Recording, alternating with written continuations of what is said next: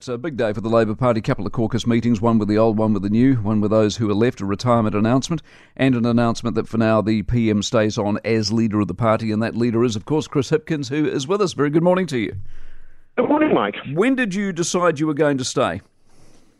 Uh, look, I, I mean, I, you you might be reading a bit too much into that. What I've said is that I, you know I I think we need a bit more time to reflect on that, and I need a little bit of time to reflect on that. It's only been three days, and so what I've said to the team is we've got a we've got a job to do in the next little while. We've got to transition, support the transition to a new government. You know, we're still the caretaker government. We've got to continue to you know hold the fort while they um, sort out what the new government's going to look like.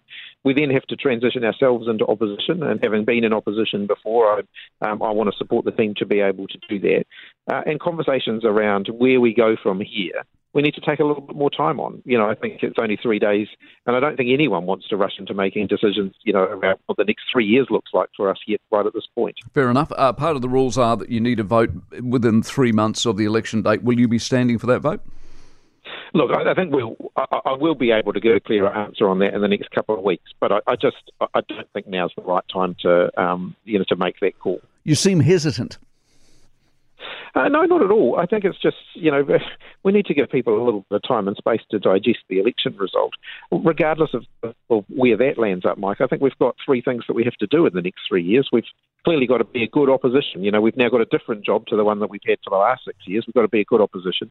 But then, actually, really importantly, the other two things we have to do is we, we're going to need to spend a bit of time listening um, and reflecting on, on why it was that so many people voted for us in 2020, didn't vote for us in 2023. And then, off the back of that, we have to think about, well, what, what does 2026 look like for us?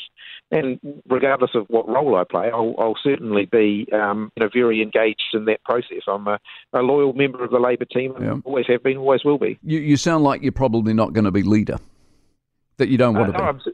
No, I'm certainly not making that call now. Um, you know, I've, I've, as I indicated yesterday, I've still got some fight left in me, and I want to, you know, contribute to uh, to rebuilding the Labour Party and uh, you know what that looks like. I think we we just need to give everyone a little bit of time to reflect on that. How big's the divide within the party in terms of what you did and what you ran in your calls versus that pro-tax brigade, the the Robertson, the you know the Parkers, etc.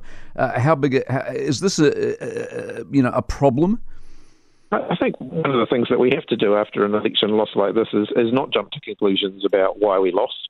I think we, we do need to take some time to really reflect and to listen. You know, we need to get out there and, and connect with those communities who voted for us previously and didn't this time. And, you know, there, there were some real messages in there. If you look at where we lost support, there, were, there we lost support in some surprising places. You know, the, within central Auckland, um, we've always done very well in those constituencies, and we didn't this time around. And we need to take that really seriously you honestly surprised? Are you honestly surprised by that? Um, I well, certainly weren't expecting a, a, a, you know I think based on polling, we were well aware that Auckland um, was going to be more challenging for us. We, we lost a lot of support in Auckland in that kind of 2021 2022 period, mm. um, and we didn't get it back.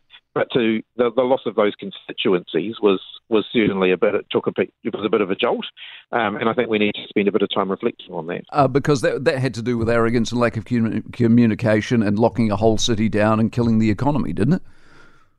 I mean, uh, everyone will have plenty of opportunity in the next little while to reflect on the COVID 19 response. Um, as I said, I'm very proud of our COVID response. It was one of the best in the world.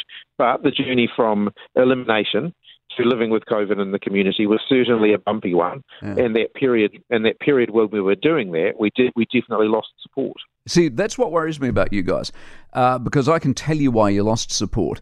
And the difficulty is, as you look to rebuild the party, is are you prepared to accept that's why you lost the support and therefore you need to change the way you conduct yourself next time round? Or would you still go along by saying, look, yes, I get it, but we were right, you were wrong, and therefore, and that way you'll never get your support back? Well, I think we all hope, Mike, that we, we don't have another global pandemic to confront uh, in the next, uh, you know, hopefully in our lifetimes. Um, you know, there was a one-off set of events, and if you look around the world, regardless of individual decisions around lockdowns, around the world, almost every government that's been up for re-election who led their country through that period um, found it very, very difficult at the ballot box. Yeah. Andrew Little, what do you say to somebody like him? I say a very warm thank you. Andrew has been an incredible uh, minister in our team, and Andrew's always shown, um, I think, a, an enormous amount of humility um, and enormous amount of selflessness in decisions that he's taken. And I think the decision that he's taken here is a really honourable one. What he made clear was, you know, what he'd reflected on was not just was he in it for three more years as an opposition MP, but did he see himself as being part of a future government? Um, he made the decision that he didn't, and so therefore you know, from his perspective, the honourable thing to do was to make space for someone who did, and uh, I I think that shows an enormous amount of humility, and uh, and I really respect that. Decision. Did you did you know that was coming pre Saturday? Not pre Saturday. We had a conversation about it on Sunday. He gave me a call to let me know that that's what I was thinking. And was that a shock? Uh, no, not necessarily, because that is the character that Andrew is. You know, he um, he thinks very deeply about these things, and he always puts the interests of the team and of others ahead of his own. What about Grant Robertson in letting Wellington go and you lost Wellington? Is that a material problem for you guys or not? I think if you look at the shift in Wellington, you look at the shift in the demographics of Wellington, you know, congratulations to the Greens. Um, they did very well in both of those uh, electorates. Um, special votes will, will, probably determine the final outcome in one of those. Um, but, uh, you know, we'll, we'll, of course spend some time reflecting on that. Uh, Grant's going to stay three years, or you would not be surprised to see him go. He seemed to indicate yesterday he wasn't around for much longer. Oh, look, Grant, Grant has indicated that he'll he'll um, you know see how things unfold in the next little while and see what contribution that he feels he can best make. Um, and like, again, I think that's a very honourable thing to do. Okay, the Maori seats. How do you explain those? Do you, first of all, let me ask this: Is are Kelvin and Peeni safe? Do you think?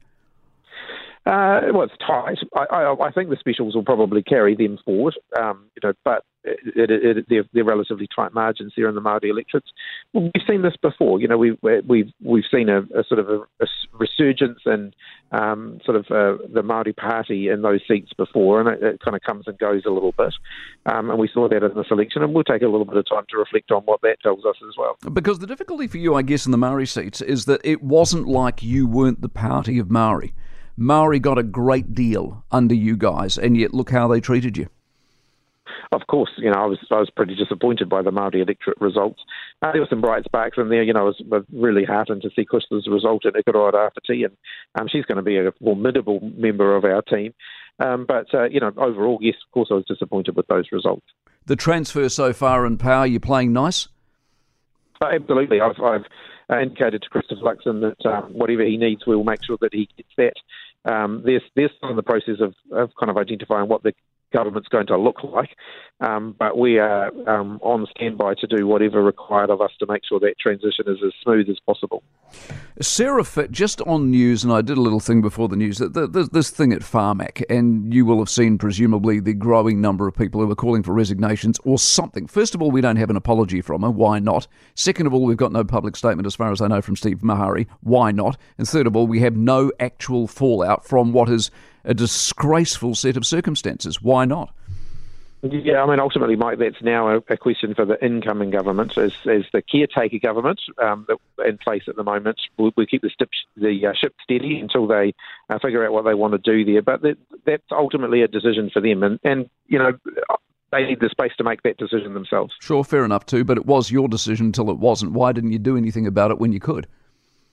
Uh, look, these issues blew up during the election campaign, literally weeks before an election. It wasn't my focus, but um, you know, I think the new government will need to look very closely at that, and um, I'll leave I'll leave them to do that. I mean, that, that's ultimately their call. Indeed, but as for now, the potential opposition leader, what would your advice be? Uh, well, I guess my conclusion is that the conduct that we've seen there is not what we would expect of public servants in that kind of position. And does somebody need to pay the price for that? Uh, that's a just that's a judgment for the new government, and I, you know, I think I'm going to I'll, I'll leave them to make their own call on that one. Good on you. Appreciate your time very much, Chris Hipkins, current Prime Minister. For more from the Mike Hosking Breakfast, listen live to News Talk ZB from 6 a.m. weekdays, or follow the podcast on iHeartRadio.